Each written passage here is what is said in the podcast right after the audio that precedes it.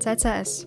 Tři písmena, která jsou zkratkou anglického názvu Carbon Capture and Storage, zachytávání a ukládání uhlíku. Přesněji se jedná o ucelený soubor technologií, který může buď zabránit vypouštění velkého množství oxidu uhličitého do atmosféry, anebo od ní atmosféru zjednodušeně řečeno čistit. Už dnes je totiž koncentrace CO2 v atmosféře daleko za bezpečnou hranicí 350 ppm, tedy koncentrací jedné molekuly oxidu uhličitého na milion všech dalších molekul v atmosféře. Momentálně se svět nachází o celou jednu sedminu dál, a to přibližně na koncentraci 420 ppm. Představuje technologie CCS možné řešení změny klimatu? Proč se o ní roky pouze mluví? A proč je jím velkým podporovatelem právě fosilní průmysl? Na to všechno se budu ptát analytika Asociace pro mezinárodní otázky Martina Ábela. Dobrý den. Dobrý den, díky za pozvání. Posloucháte podcast serveru Euraktiv.cz Evropa zblízka. Od mikrofonu vás zdraví redaktorka Barbara Pištorová. Co přesně CCS je? Co si pod tím můžeme představit?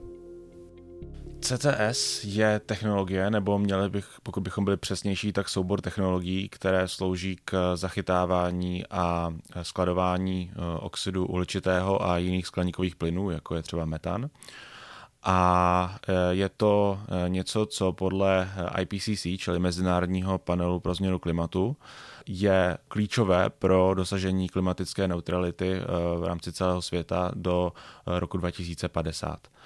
Um, čili nebude stačit pouze uh, CCS a je potřeba zdůraznit, že se ne, nelze spolehat pouze na tuto technologii, nebo jak říkám, soubor technologií, ale je podle všech scénářů, dostupných scénářů, je to vlastně nezbytná součást toho mixu. A kdybychom tady měli uvést příklad nebo nějak zkrátka popsat, jak to zachytávání probíhá, jak například vypadají ty přístroje a kam se vlastně ten uhlík ukládá? Um, existuje jako celá řada způsobů, jak zachytávat nebo ukládat ten uhlík. Pokud se budeme držet toho zachytávání, tak můžeme si to představit jako uh, velké zařízení, které je připojeno ke zdroji uh, uh, emisí. Uh, může to být tedy nějaký průmyslový závod nebo nějaká elektrárna a vlastně um, on ten výstup, který, uh, nějaký ten plyn, který z ní vychází, tak uh, z něj vlastně získává různým uh, jako uh, chemickým procesem um, právě ten oxid uhličitý, který uh, potom uh, s pomocí nějakého média um, stlačuje a, uh, a ten oxid uhličitý potom, který je v tom médiu, tak může být um, přepraven do místa, kde se uloží. Přepraven může být různými způsoby, ať už potrubím nebo Eh, v nějakých nádržích, eh, kdy se potom řeší tady ten, eh, ta energetická náročnost takového stlačení a do toho nebudeme teďka zasahovat. Nicméně, jakmile se to tedy dopraví na to místo toho ukládání, což velmi často bude někde jinde, než je ten zdroj emisí, tak tam potom zase existují jako různé způsoby toho ukládání a ty dva základní jsou ukládání na bývalých ropných plošinách na moři, čili v evropském kontextu bude zejména o eh, ropné plošiny na Balském a eh, Severním moři, anebo potom na pevnině a v tom případě se to ukládá takzvaných solných akviférů, což je, jsou vlastně jako jsou roztoky, které se nacházejí asi 1 až 3 kilometry pod zemí a do nich je možné ten oxid uhličitý vtlačit, opět s pomocí nějakého určitého zařízení, a tam se ten oxid uhličitý ukládá vlastně z pohledu lidského života permanentně na, na velmi, velmi dlouhou dobu a je dosud vlastně podle dostupných výzkumů zatím jako neexistují důkazy o tom, že by kdy ten uhlík tamtud unikal, protože jakmile se oxid uhličitý naváže na vodu, tak je velmi těžké ho vlastně z ní zase zpátky dostat. Jde tedy podle vás o dlouhodobé řešení? Mm, klimatická krize je způsobená um, sycením atmosféry skleníkovými plyny, které byly uh, člověkem uh, vlastně vytěženy z vlastně hlubinných úložišť, ať už uh, uhlí nebo ropy nebo zemního plynu. Je to uhlík, který se tam vytvářel po miliony let a my jsme ho vlastně z té zemské kury dostali a nyní se nachází v atmosféře. Pokud máme to dnes už destabilizované klima zase stabilizovat, tak bude potřeba ten uhlík dostat zpátky pod zem.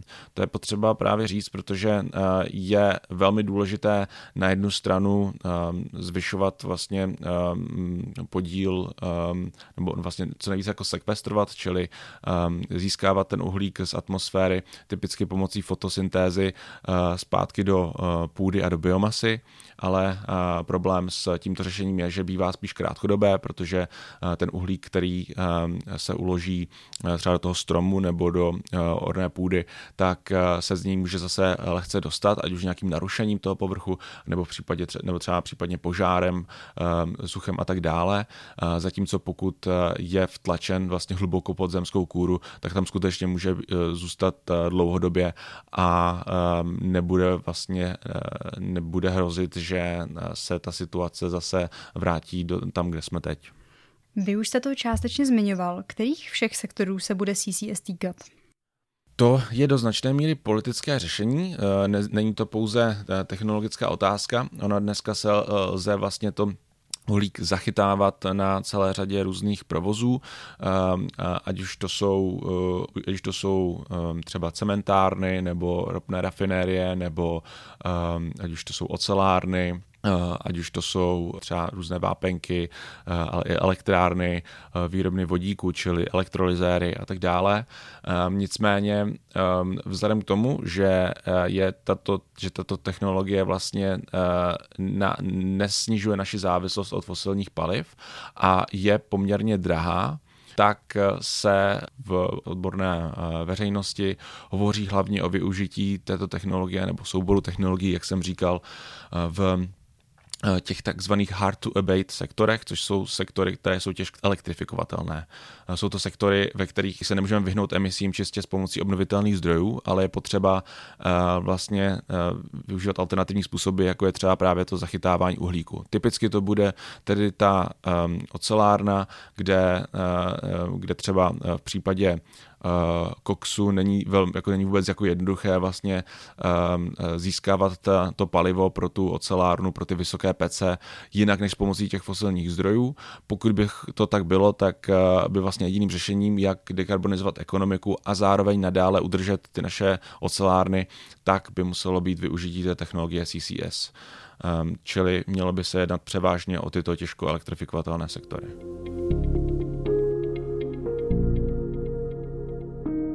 A jak rozšířená technologie CCS momentálně je? Je to už běžná praxe například v Americe nebo v Evropě celosvětově? Oproti laické představě um, jsou, je to technologie uh, už uh, velmi stará, uh, vlastně první jako pilotní, um, nebo respektive nějaké jako výzkumné projekty vlastně uh, jsou už 100 let staré, um, nicméně um, um, ta, ta technologie se začala rozvíjet teprve v druhé polovině 20. století a uh, my dnes už uh, víme o, um, uh, o lokalitách uh, po celém světě, uh, ať už to jsou, ať už to je v Evropě uh, Island, Norsko uh, nebo uh, Velká Británie, v, v, nebo ať už to jsou Spojené státy nebo třeba Čína, kde uh, vlastně dochází dneska k, ke skladování, ukládání uhlíku ve výši 40 milionů tun oxidu uhličitého, což je pro představu um, řádově asi třetina uh, vlastně emisí České republiky za rok čili uh, tam se ukládá těch asi 40 milionů tun ročně a um, tím pádem nelze říct, že by to bylo uh, velmi, um, že to vlastně jako sil, silně rozšířená technologie. Ono uh, to jsou vlastně jenom, uh, je to malý, malinkatý zlomek uh, těch uh, emisí na světě, ale uh, jak už jsem říkal, tak uh, vlastně podle IPCC bude nutné tuto technologii um, rozvíjet více a ostatně i v, uh, podle Evropské unie, respektive uh, v, v rámci současného Net Zero Industry Act, který se nyní schvaluje v orgánech Evropské unie, tak by se mělo to číslo jenom, jenom v Evropě dostat na 50 megatun do roku 2030. Mm, takže trend je takový, že jestli to dnes není jako silně rozšířená technologie, tak do budoucna by, by být měla.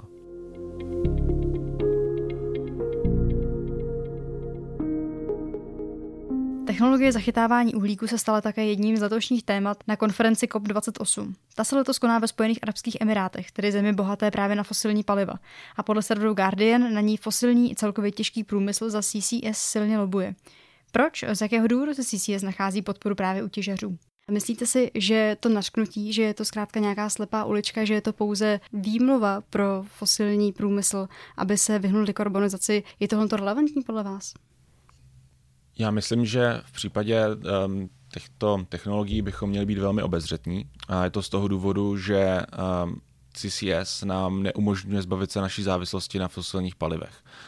Um, ti, uh, kteří zbohatli na uh, jejich vývozu, tak to uh, dobře vědí a tím pádem jsou, tedy, um, jsou to i arabské státy, které na té současné klimatické konferenci uh, vlastně bojují za to, aby, uh, um, aby CCS bylo jako široce využívané. Teď ale jde o to, uh, právě do tu míru. Jo, do tu míru, uh, jestli to bude skutečně jenom to uh, takzvané, jako, jak se říká, ultima ratio řešení, čili vlastně kdy už to jako nelze jako jinak, uh, anebo jestli to bude vlastně i uh, využíváno v případech, kdyby uh, šlo uh, použít obnovitelné zdroje energie. Jak jste sám zmiňoval, tak debata o CCS rozhodně není nová. Pokud bychom se měli zaměřit konkrétně na české reálie, například skupina ČES se možnostem této technologie věnovala již kolem roku 2007. Když jsem ale mluvila s jejím mluvčím, tak CCS podle něj není hlavním předmětem zájmu společnosti a namísto toho se soustředí na obnovitelné zdroje. Jak si tenhle obrat vysvětlujete? Jak ho máme číst? Já do biznesu Česu eh, úplně nevidím, nicméně eh, je určitě pravdou, že eh, v posledních 10-20 letech mělo, měl CCS v Evropě velké potíže, byly do toho nality vlastně velké peníze, ale nakonec z toho nic nebylo. A tady je potřeba říct, že eh, ta technologie se, nebo ty technologie se nemůžou rozvíjet eh, bez eh, silné tržní podpory, čím, myslím tím nastavení těch vhodných tržních podmínek eh, pro takovou technologii a taky eh, bez eh, zjednodušení vlastně stavebního řízení, které v některých případech může trvat více než 10 let a pro investory je potom jako velmi vlastně obtížné vlastně plánovat za takovýchhle okolností investici do něčeho takového.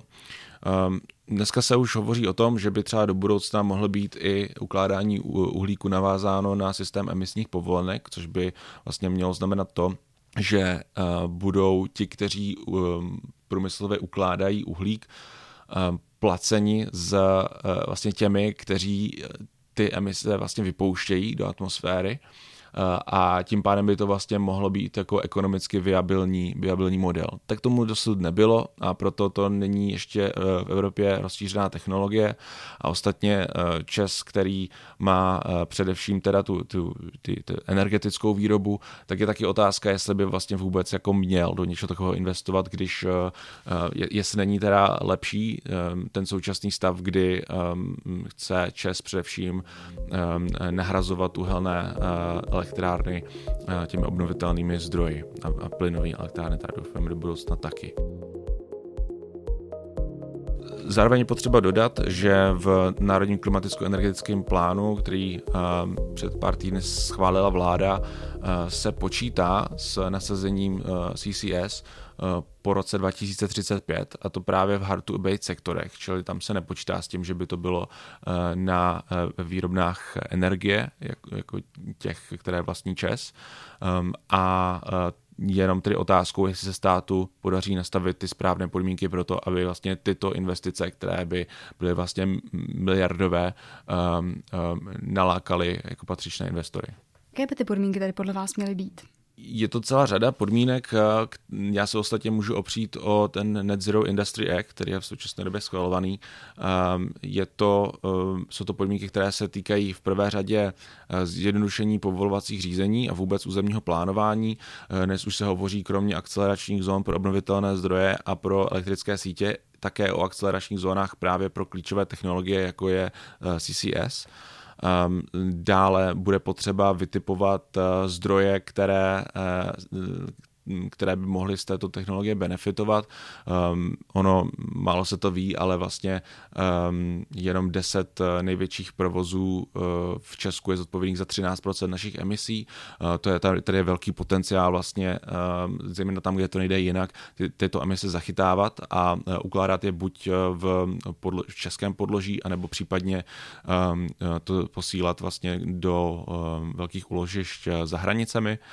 A um, takže na jednu stranu je to uh, i um, potřeba vlastně vytipovat uh, ty, ty, ty zdroje a um, taktizovat při jejich vlastně takzvané jako klasterizování, respektive při jejich uh, propojování do uh, větších klastrů, větších průmyslových uh, areálů. Ehm, dále to, eh, jsou to už ty zmíněné tržní podmínky. Eh, je potřeba, aby, byly eh, ty, aby tady bylo jasné investiční prostředí a aby byl kapitál na, na to velké investice Další věc je, že jsou to investice jako vlastně eh, jako nějaké inovativní, eh, nové, které, se, které, které jako v Česku ještě není žádná jako zkušenost a eh, špatně se to uvěruje, takže tady by zase pomohlo, když by stát nějakým způsobem jako participoval nějakou formou veřejné podpory na těchto investicích. Mohlo by to být z částí z modernizačního fondu, a, který je financovaný z emisních povolenek a části z inovačního fondu Evropské unie, jehož část možností Česká republika nedisponuje, ale do, do, do kterého se můžou uh, různé české projekty dneska přihlašovat a ostatně i máme v Česku třeba cementárny, které už to, které už to dělají. Uh, takže je to, uh, jsou, to, jsou to určitě povolování, je to určitě tady to investiční prostředí, je to určitě uh, vlastně uh, budování vhodné infrastruktury, podpůrné infrastruktury, plynovodů pro, pro tuhle technologii a uh, v neposlední řadě taky tady budeme muset být dost kvalifikovaných pracovníků, takže dneska už i se na půdě Evropské unie právě hovoří o eh, vytváření jako dalších jako eh, rekvalifikačních kurzů a vůbec celých i eh, dokonce univerzit, které by vybavovaly nás potřebně těmi lidskými zdroji pro ehm, takhle, takové jako nové vlastně průmyslové odvětví. Proč je zavádění technologií CCS v praxi tak finančně náročné? Jaké to má důvody? Na té technologii eh, je finančně náročný hned několik věcí najednou. Eh, v prvé řadě asi jako vůbec nejvýznamněji eh, je to ehm, vlastně vůbec to samotný, ehm, ten samotné zařízení pro to zachytávání, pro které prostě my v Česku jako nemáme už existující jako dodavatelské řetězce a není jako je vlastně jednoduché to jako vybudovat. Ještě významnější jsou potom náklady do té přepravy v případě těch uh, vlastně uh, plynovodů to jsou prostě miliony eur za, za jeden kilometr, uh, které, které vlastně ten samotný investor jako sám neutáhne a, a nakonec, a to asi úplně nejdůležitější, to je to samotné jako skladování vlastně ukládání po tu zemskou kůru, kde jenom ty samotné průzkumné práce vlastně vím o jednom podniku, který vlastně si dělal analýzu, že jenom ta průzkumné práce toho, pro toho geologické úložiště v České republice by ho jako vyšly na víc než miliardu. Um, čili je, jako není to levná záležitost a je tam potřeba vlastně hlídat úspory z rozsahu. Jaká hlavní rizika se tedy se CCS spojí a jaké naopak jsou její hlavní benefity? Víte, u CCS eh, zatím stále eh, čelíme problému, že je to energeticky velmi eh, náročná technologie. Ono především pokud jde o to zachytávání, tak v současné době asi nedává úplně smysl v České republice vlastně pohánět uh, tuto technologii s pomocí vlastně uhelné elektřiny, protože v Česku, jak víte, uh, do dneška máme uh, téměř polovinu elektřiny vyrobenou z uh, uhlí.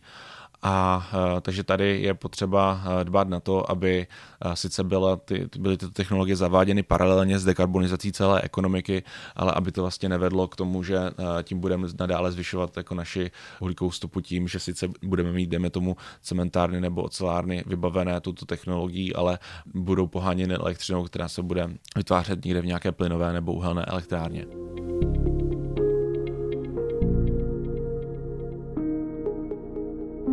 Dalším rizikem je eh, to, že se eh, eh, vlastně že se takzvaně jako uzamknou ty investice do, ve fosilním průmyslu. Jsou to mm, investice, které mm, se vlastně týkají zejména té těžby a přepravy těch fosilních paliv. Je potřeba říct, že eh, dneska, přestože se hodně hovoří o environmentálních dopadech eh, těžby vzácných kovů, které jsou samozřejmě velké, tak řádově jako větší jsou nadále ty dopady, které má těžba fosilních paliv a v momentě, když bychom tu těžbu nesnižovali, tak by vlastně ty environmentální dopady byly výrazné i v případě využívání CCS. Naopak jako výhody jsou určitě to, že v případě CCS tam bude ten, budou ty skleníkové plyny ukládány natrvalo a nemusíme tedy se bát, že by se dostali do té atmosféry zpátky. A zároveň jsou to i Eh, je to i způsob rychlý, protože zatímco eh, pokud dneska zasadím strom, tak eh, on bude vlastně významnější množství skleníkových plynů zachytávat někdy za 10-15 let a bude mu to trvat jako další několik desítek let, než vlastně nějakou jako významnou sumu zachytí, tak s pomocí jako vodně nastaveného zařízení já jsem vlastně schopný zachytit stejné množství emisí jako v řádu třeba měsíců nebo let. Součástí kritiky technologie CCS je také to, že je zatím otestovaná jen ve velmi malém měřítku. Je podle vás tohle relevantní argument k její kritice? Nemyslím si, že to je relevantní argument, protože um, ta technologie je už vlastně uh, po několik desetiletí prověřená, není na tom vlastně není to žádná raketová věda, uh, ty problémy jsou někde úplně jinde. Určitě tam problém jako s replikovatelností, zejména co se týče tedy toho ukládání. Já prostě pokud si dejme tomu, vymyslím jako někde v Českém krasu, prostě eh, najdu jako úložiště, které bude prostě ideální a, a, eh, eh, a tam vlastně vytvořím jako projekt pro vstřikování do zemské kůry, tak to nepůjde prostě jednoduše zopakovat někde, dejme tomu, jako na Jižní Moravě. Prostě vždycky to bude mít jako tam, vždycky budu muset držet specifika toho místa a to mi ta, celý ten projekt jako dost, dost prodraží. Takže jednak je tady ta replikovatelnost, a um, jako druhá, pokud jde o um, ty pochyby, které bychom měli mít, uh, tak se spíš uh, týkají toho, aby um, tyto investice nebyly jako vlastně nebyly jako vlastně zneužívány k tomu, aby um, současný vlastně fosilní průmysl uh, nadále používal ty, ty fosilní zdroje. Když už zmiňujete český kras, fungují v současné době v České republice nějaké projekty zaměřené na CCS? Pokud se ptáte na pilotní projekty CCS, tak ty neexistují. Existují různé výzkumy, máme, máme výzkumné projekty, Thatcher a tak dále, které se, které se tím jako zabývají čistě ve jako vědecké rovině. Uvažuje se prostě o různých způsobech, jak by, to, jak by se to u nás mohlo dít. Nicméně ještě si na to nikde šáhnout e, nemůžete. Máme v rámci územního plánování už vytipované některé možné lokality. Eviduje je Česká geologická služba, ve kterých by se dalo uvažovat o tom možném jako ukládání. Já si jako vyberu asi pro posluchače snadno představitelný příklad moravských naftových dolů.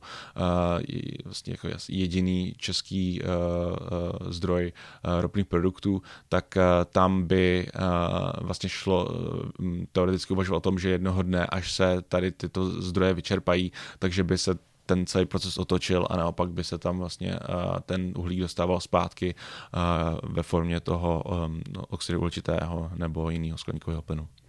Je podle vás v současné debatě o CCS něco, na co se zapomíná, ale na co by se zapomínat nemělo? S CCS se pojí jedno velké dilema. A to je to, že na jednu stranu my to v technologii doopravdy potřebujeme, pokud máme eh, zase zpátky stabilizovat eh, to globální klima. Eh, mm, neobejdeme se bez ukládání toho uhlíku, který jsme vytěžili zpátky pod zem. Na stranu druhou nechceme dospět do situace, kdy vlastně eh, budou ti velcí emitenti schopní ehm, eh, ty svoje vlastně emise jako zachytávat za velkých jako nákladů a sice posílat je k ukládání podzem, ale vlastně bude to pouze emise, které jako nevzniknou, ale reálně se jako by ty, ty historické emise zpátky z, z atmosféry jako podzem nedostanou. Jo? A nelze prostě, pak, pak je tady ten, ten druhý, ten druhý faktor eh, té těžby eh, a přepravy fosilních paliv, které mají téma taky jako nemalé environmentální dopady. Čili my opravdu potřebujeme, aby se eh, to CCS limitovalo pouze na ty sektory, kde to nelze udělat jinak, kde nejsou jiné alternativy. A myslím si, že pozitivně lze říct, že existuje jeden dobrý způsob využití, což je takzvaná BECCS, což je CCS na vlastně na bioplynkách, kde je úvaha taková, že v případě vlastně využití území pro pěstování biomasy, ať už to jsou nějaké jako rychle rostoucí dřeviny, ať, už to jsou um, různé energetické plodiny a tak dále, že bychom měli být schopni vlastně získat velké množství biomasy, které se uh, vlastně zprocesují v té, v té bioplynové stanici a a vlastně no, plyny, které takto vzniknou, budou využity buď teda k výrobě elektrické energie a tepla, anebo k právě k, k uskladnění zpátky pod zemskou kůru, čili my vlastně využijeme ty rostliny, které mají vlastně dnes jako nejefektivnější způsob jako získávání uhlíku z atmosféry, čili fotosyntézu, k tomu, abychom vlastně nasáli ten uhlík z atmosféry a využijeme tu bioplynku pro to, abychom tenhle ten uhlík vysátý z atmosféry vlastně přeměnili na, na tu formu, která, kterou se ten uhlík uloží permanentně pod zem. Hovoří se někdy o jeho takzvaném biouhlí, o tom, že bychom vlastně mohli z toho oxidu uhličitého eh, dělat to uhlí, kterým lze dostávat uhlík zpátky do půdy. To je určitě jako zajímavý eh, směr, který by se měl nadále podle mě zkoumat, eh, ale je potřeba zase dbát na to, aby se ten uhlík z té orné půdy dostal zpátky do atmosféry, protože to by nás ke stabilizaci klimatu nepřiblížilo. O tom, jaký potenciál technologie CCS má a jaké jsou vyhlídky na její budoucí rozmach, jsme probrali s Martinem Ábelem, analytikem Asociace pro mezinárodní otázky. Děkuji za to a naslyšenou. Díky naslyšenou. Právě jste doposlouchali podcast Evropa zblízka. Děkujeme, že nás posloucháte a budeme rádi, pokud nás doporučíte svým kolegům a známým. Další epizody našeho podcastu najdete na všech podcastových aplikacích. Tak brzy opět naslyšenou. Od mikrofonu se s vámi loučí Barbara Pištorová.